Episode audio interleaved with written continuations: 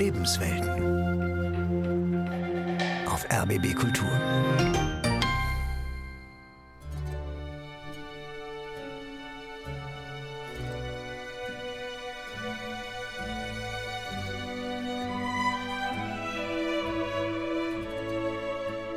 Worin besteht das Gottesreich?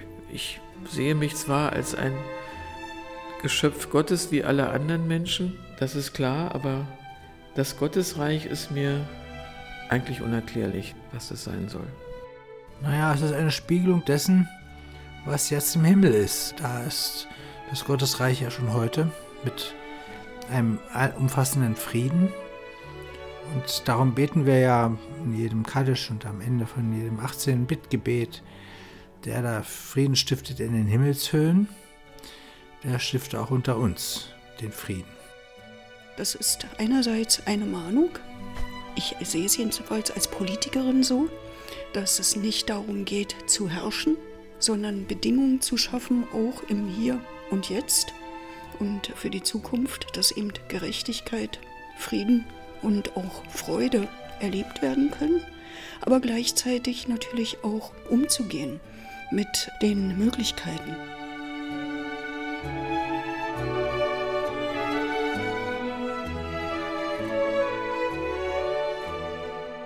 Dein Reich komme. Der Traum von einer gerechten Welt. Eine Sendung von Sigrid Hoff.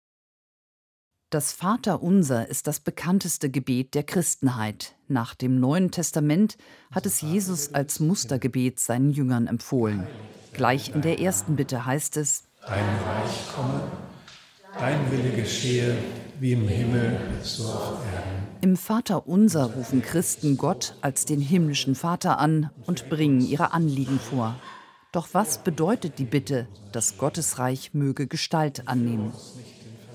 Für mich ist die Erwartung, die Hoffnung auf das Reich Gottes der zentrale Punkt in der Verkündigung Jesu und deshalb für mich das entscheidende Symbol der Zukunftshoffnung aus christlicher Perspektive. Sagt Konrad Reiser, evangelischer Theologe und ehemaliger Generalsekretär des Ökumenischen Rates der Kirchen in Genf.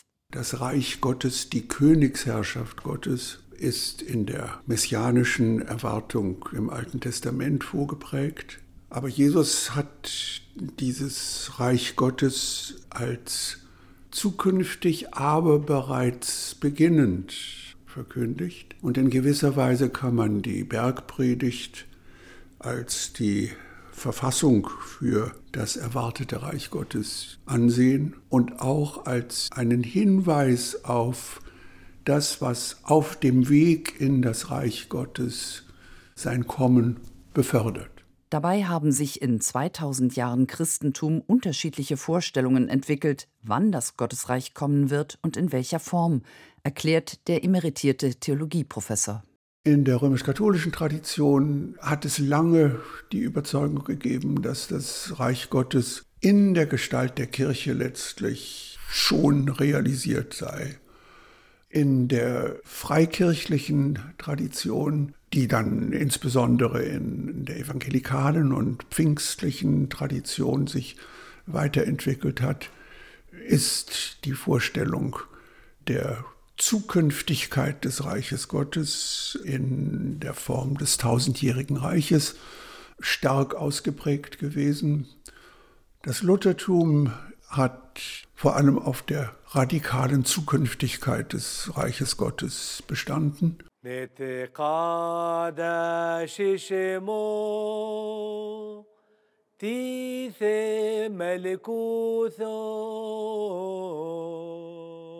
mich ist das eine Vergewisserung und eine Beschwörung zugleich. Pfarrerin Antje Heider-Rottwilm ist Vorsitzende von Church in Peace, dem ökumenischen Netzwerk europäischer Friedenskirchen. Die Vergewisserung ist, dass das Reich Gottes so da ist oder eigentlich meine ich auch schon unter uns ist, dass wir das jedes Mal im Gottesdienst neu ausdrücken müssen und sozusagen den Bezug, diese Nabelschnur herstellen müssen zum Reich Gottes. Und das andere ist schon auch ja sowas wie ein Flehen, ein Beschwören dass das Reich Gottes wirklich spürbar wird. Für mich bedeutet das, mir klarzumachen, mit dem, was ich jetzt gerade habe oder bin, nicht zufrieden zu sein. Die Baptistengemeinde im Wedding befindet sich mitten in einem von sozialen wie religiösen Gegensätzen geprägten Kiez. Pastor Peter Jürgensen versteht das Flehen um das Gottesreich im Vaterunser auch als einen Appell zur Nächstenliebe und als Aufforderung an Veränderungen in der Gesellschaft mitzuwirken. Der Wunsch, dass in dieser Welt und jetzt und heute sich Dinge verändern, ist groß. Und deswegen ist das diakonische Engagement auch eine ganz starke Selbstverständlichkeit, auch für diese Gemeinde hier, sich dem Kiez zuzuwenden, den Menschen zuzuwenden, die um uns herum leben und äh, aus der eigenen Glaubenshaltung heraus Dinge zu bewegen, den Versuch zu starten, Sachen zu verändern und also möglichst jetzt und heute hier für Veränderungen zu sorgen. Ich denke, das ist die erste und stärkste Idee, wenn man über das Reich Gottes nachdenkt.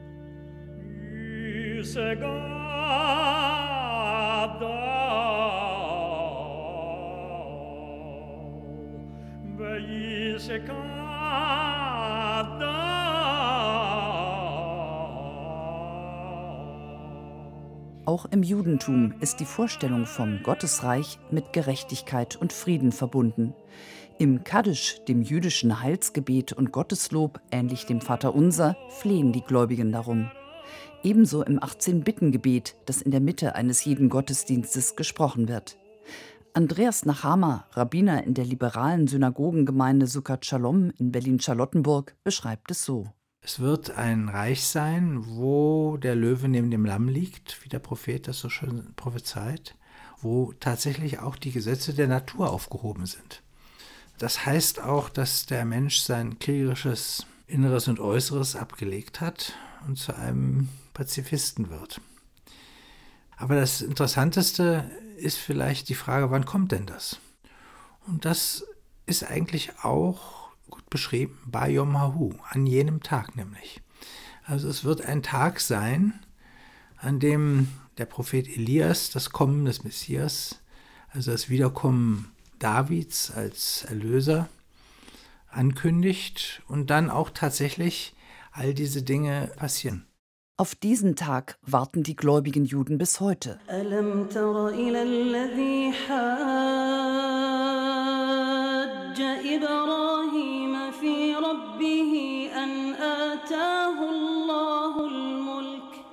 Im Islam gibt es lebhafte Vorstellungen vom Paradies. Den Begriff vom Reich Gottes wie in den anderen beiden monotheistischen Religionen kennt die islamische Tradition jedoch nicht. Allah ist allgegenwärtig. Doch auch Muslime setzen ihre Hoffnungen auf eine Endzeit, in der die Welt verwandelt ist und Friede und Gerechtigkeit herrschen. Wie das geschehen wird, gibt es natürlich sehr anschauliche Erzählungen. Es gibt auch darüber legendäre Erzählungen, wenn die Ungerechtigkeiten, wenn die Kriege und die Menschen, die dann in Unfrieden miteinander leben, ganz schlimm wird, ist dann die Zeit reif, dass der Erlöser kommt. Aber genau wann das sein wird, findet man nirgendwo.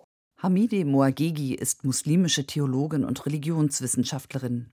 Auch die Muslime warten auf einen Weltenretter, der göttliche Gerechtigkeit auf Erden herstellen wird, den Mahdi.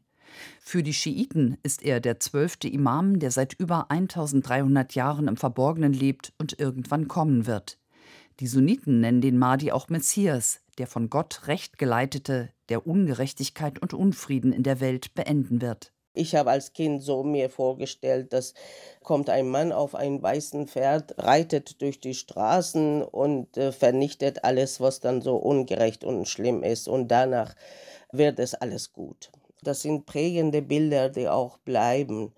Es ist einmal die Hoffnung, die man hat, dass irgendwann so ein Mensch kommt und alles rettet.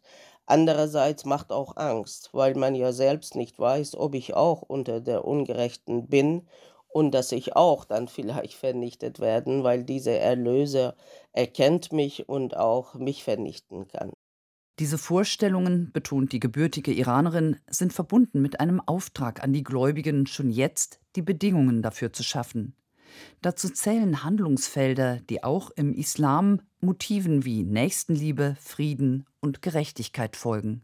Er wird nicht jetzt alles alleine richten können, sondern er braucht Menschen, die ihm helfen. Das heißt, diese Bereitschaft für so eine gerechte Welt zu arbeiten, muss jeder Mensch leisten können. Die Leitlinien sind äh, an erster Stelle, dass die Schwachen in der Gesellschaft nicht leiden, dass man auf sie achtet, sie mitnimmt. Das heißt, auch im Gemeinschaftsgebet ist es ein Ziel, nicht nur vor Gott stehen und beten, sondern auch auf denen achten, die neben einem im Gebet stehen.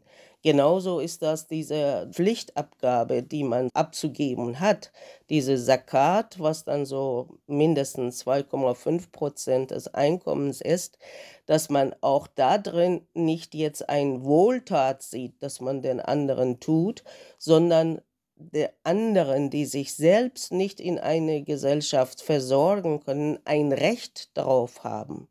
Auch die Bewahrung der Schöpfung gehört zum Auftrag muslimischer Gläubiger in Vorbereitung auf den jüngsten Tag, ergänzt Iman Andrea Reimann, Vorsitzende des Deutschen Muslimischen Zentrums Berlin. Wir haben eine Aussage im Koran, die sich natürlich auch im Alten Testament wiederfindet, dass der Mensch Statthalter ist auf Erden. Und was bedeutet das dann? Das bedeutet nicht, beute die Erde aus und mach sie dir zu untertan, sondern geh mit der Schöpfung sinnvoll um. Dass du auch ja, dir einfach Gedanken darüber machst, was möchte Gott eigentlich von mir, dass ich hier auf dieser Erde bin. Denn es gibt einen anderen Vers, wo gesagt wird, wenn der jüngste Tag eintritt, bringt die Erde alles heraus, was man ihr angetan hat. Also sie legt Zeugnis ab für das, was die Menschheit ihr angetan hat. Also geh gut damit um und sei nicht gedankenlos, denn Allah ist eben der Schöpfer aller Dinge und sei genügsam, auch bescheiden und dass wir uns da auch dankbar zeigen.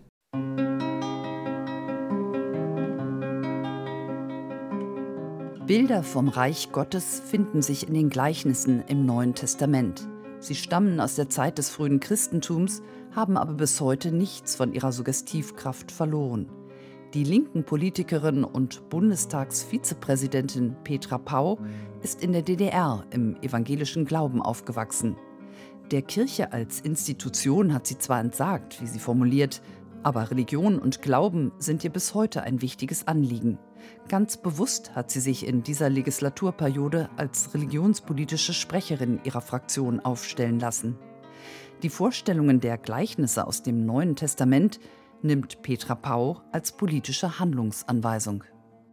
Ich habe in meinem Buch Gott hab sie selig beispielsweise die Geschichte zum Weinberg als Plädoyer für ein bedingungsloses Grundeinkommen ausgelegt. Dazu bin ich sehr im Streit. Das ist aber für mich genau der Punkt, dass wir gehalten sind, jeder an unserem Platz, aber vor allen Dingen auch gemeinsam daran zu arbeiten, dass eben Gerechtigkeit, Frieden und daraus vielleicht auch folgend Freude auch im Hier und Jetzt da sind, Bedingungen dafür zu schaffen. Auch für diejenigen, die nicht unbedingt auf der Sonnenseite unserer Gesellschaft unterwegs sind. Es wird uns äh, durch dieses wichtigste Gebet der Christenheit nicht versprochen, dass das Paradies auf Erden erreichbar sei. Der Sozialdemokrat und langjährige Bundestagspräsident Wolfgang Thierse tritt ebenfalls für Frieden und Gerechtigkeit ein. Als Christ leitet er diesen Auftrag aus der Bergpredigt ab, die das Vaterunser geprägt hat.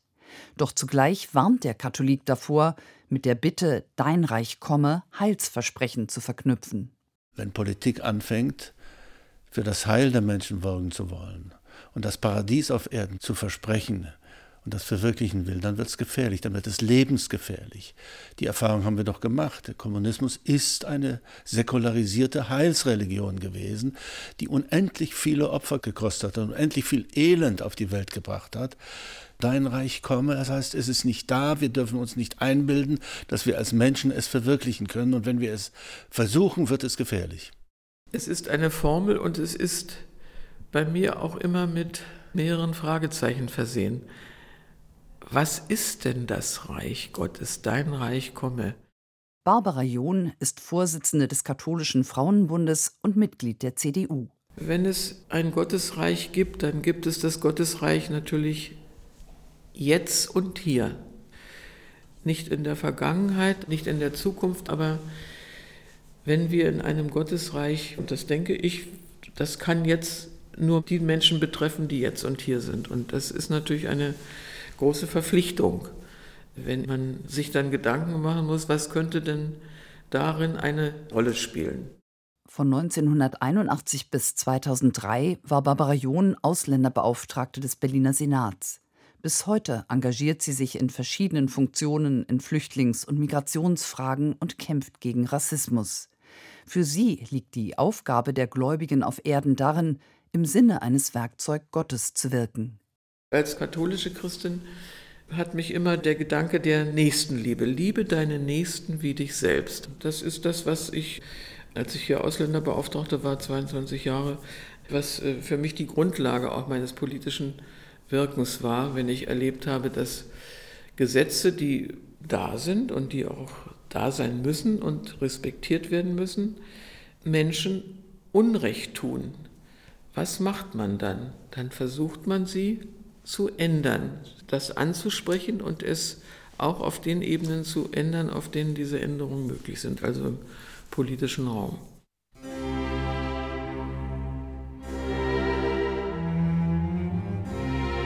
Das Warten auf den Erlöser und eine kommende Welt, in der Frieden und Gerechtigkeit herrschen, diese Vorstellung eint die drei monotheistischen Religionen. Doch Gewalt und Krieg, Ungerechtigkeit und Hunger und dazu der drohende Klimakollaps lassen die Welt in der öffentlichen Wahrnehmung immer mehr aus den Fugen geraten. Das Ideal des Gottesreiches scheint ferner denn je.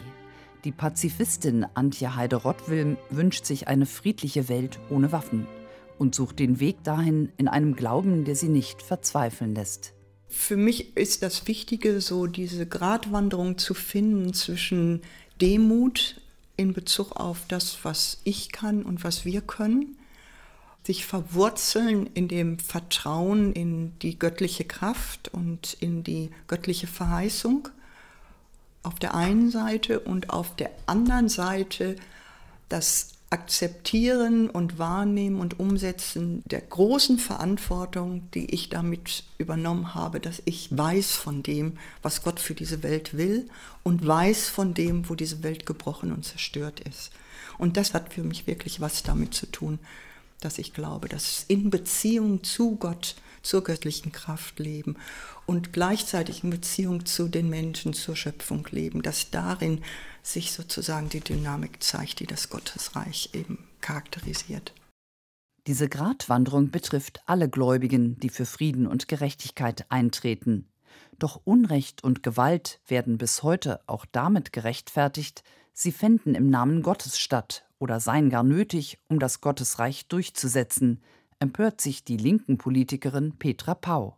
Dass Religion missbraucht wird oder gar zur Erklärung für Krieg genutzt wird, finde ich übrigens eine große Katastrophe und ich denke, hier müssen wir sehr, sehr klar sein in der Unterscheidung zwischen gläubigen Menschen und dem Missbrauch der Religion, aber auch, wenn es darum geht, präventiv tätig zu werden, einzuschreiten, wenn im Namen der Religion man versucht, Menschen zu radikalisieren, in welchem Gotteshaus auch immer und durch welchen Scharlatan auch immer. Dieser Haltung pflichtet die Theologin Hamide Moagegi bei. Auch im Islam sei keine religiöse Rechtfertigung von Kriegen festgeschrieben. Und dennoch ist mir durchaus auch bewusst und bekannt, dass wir in unsere religiöse Quellen durchaus Aussagen haben, die dann in diese Richtung verleiten können, dass die Menschen sagen, die Kriege sind religiös äh, zu legitimieren, weil Gott das von uns erwartet. Das ist eine brutale Vereinnahmung Gottes für eigene Zwecke.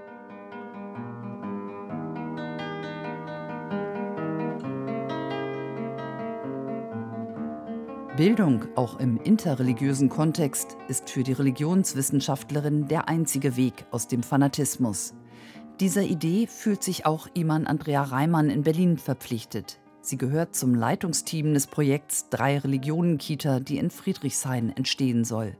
Hier werden künftig evangelische, jüdische und muslimische Kinder zwar in eigenen Gruppen, aber unter einem Dach betreut, erklärt die Erzieherin. Ein Verständnis zu bekommen von den Inhalten und der Praxis des jeweiligen anderen verhilft uns, entspannter zu sein im Miteinander. Um dann zu gucken, ja, was können wir denn gemeinsam für unser Leben auf die Beine stellen? Und ich glaube, darauf sollten wir uns mehr konzentrieren, die Kinder entspannt aufwachsen zu lassen in dieser Vielfalt, aber auch dem eigenen, dass sie sagen können, ja, es ist vollkommen in Ordnung, so wie ich bin. Und das schließt mich nicht äh, von den anderen aus. Iman Andrea Reimann stammt aus einer Pfarrersfamilie. Im Alter von 20 Jahren konvertierte sie zum Islam. Die Hoffnung, die sie durch Krisenzeiten trägt, zieht sie aus dem Gottvertrauen, in dem sie aufgewachsen ist. Und so höre ich das von meinen Vorfahren, selbst von meinen Großeltern.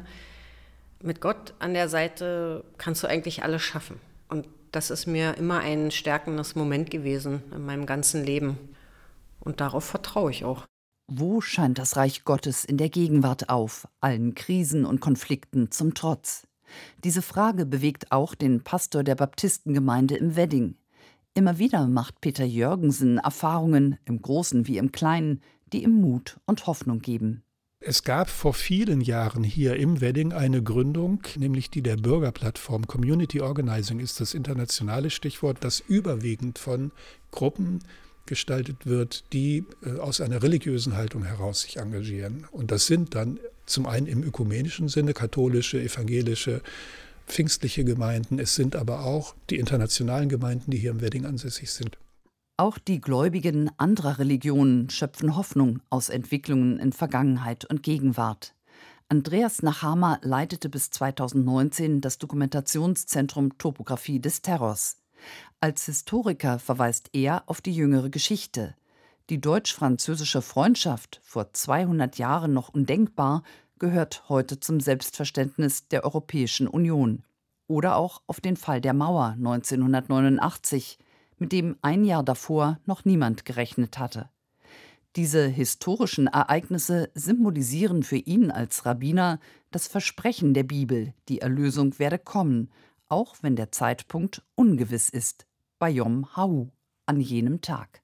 Wir sind sozusagen dabei, als Menschen mit dem, was wir tun können, diese Welt ein Stück voranzubringen. Und das passiert ja auch. Also keiner von uns muss das Rad neu erfinden, wenn er auf die Welt kommt. Wir setzen ständig auf den Errungenschaften der Vergangenheit auf. Und insofern ist da schon äh, etwas gegeben. Auch wer jetzt sagt, also vieler Fortschritt hat auch äh, Klimakrise und vieles andere als Problem hervorgebracht. So würde mein rabbinischer Lehrer immer sagen, never give up, gib niemals auf. Das wäre unjüdisch, sondern mach jetzt mit viel Kreativität äh, aus der schwierigen Situation was Neues, Besseres. Und das ist unsere Aufgabe. Und am Ende wird mit Gottes Hilfe Elias und dann der Messias kommen. Barbara John teilt diese Zuversicht. Auch sie schöpft Hoffnung aus der Geschichte und erkennt in dem befriedeten Europa heute eine Form von Gottesreich. Mit Blick auf die Flüchtlings- und Migrationspolitik warnt die einstige Ausländerbeauftragte jedoch vor Heilsversprechen, die nicht erfüllbar sind. Ein Staat, der sich als ideale Gesellschaft für die Aufnahme eines jeden Menschen einsetzt, der tut vielen Menschen Unrecht in einer Form, dass er auch keine Fantasie hat zu glauben, dass die Menschen auch woanders sehr viel besser auskommen können und da auch leben können. Aus Verzweiflung an der Gegenwart untätig zu bleiben und darauf zu warten, dass das Reich Gottes irgendwann komme, ist keine Option für die Katholiken und Politikerin. Auf keinen Fall den Kopf in den Sand stecken. Die Probleme, die wir sehen, die angehen und entschärfen. Dazu sind wir fähig und dazu ist auch die ganze Schöpfung fähig. Das sehen wir vom Einzeller bis zur Entwicklung von Homo sapiens. Und wenn es Gottesreich so verstanden wird, dann wird es allen Menschen auch die Chance geben, ihr Leben zu leben. Unser Vater, der du bist im Himmel, geheiligt werde dein Name, dein Reich komme, dein Wille geschehe, wie im Himmel so auf Erden. Dein Reich komme. Diese Verheißung als Hoffnung und Versprechen ist Teil der Botschaft des Osterfestes. In der christlichen Tradition, bekräftigt Konrad Reiser, ist diese Botschaft im Bekenntnis zur Auferstehung Jesu verankert, als ein Zeichen dafür, dass die Liebe Gottes sich am Ende als stärker erweisen wird, als die Kräfte, die dagegen stehen. Doch auch die Gläubigen sind gefordert, sagt der Theologe. Deshalb ist die Bitte, dein Reich komme, immer wieder eine Bitte darum, dass die Macht Gottes sich auch angesichts der Erfahrungen von Zerstörung, von Gewalt zeigen möge. Als die, die wir darum bitten, sind wir zugleich aufgerufen, Werkzeuge zu sein, dass diese Zusage Gottes, dass sein Reich kommen werde, dass diese Zusage lebendig bleibt und sich als tragfähig erweist. Vater unser im Himmel, geheiligt werde dein Leben, dein Reich komme, dein Wille geschehe,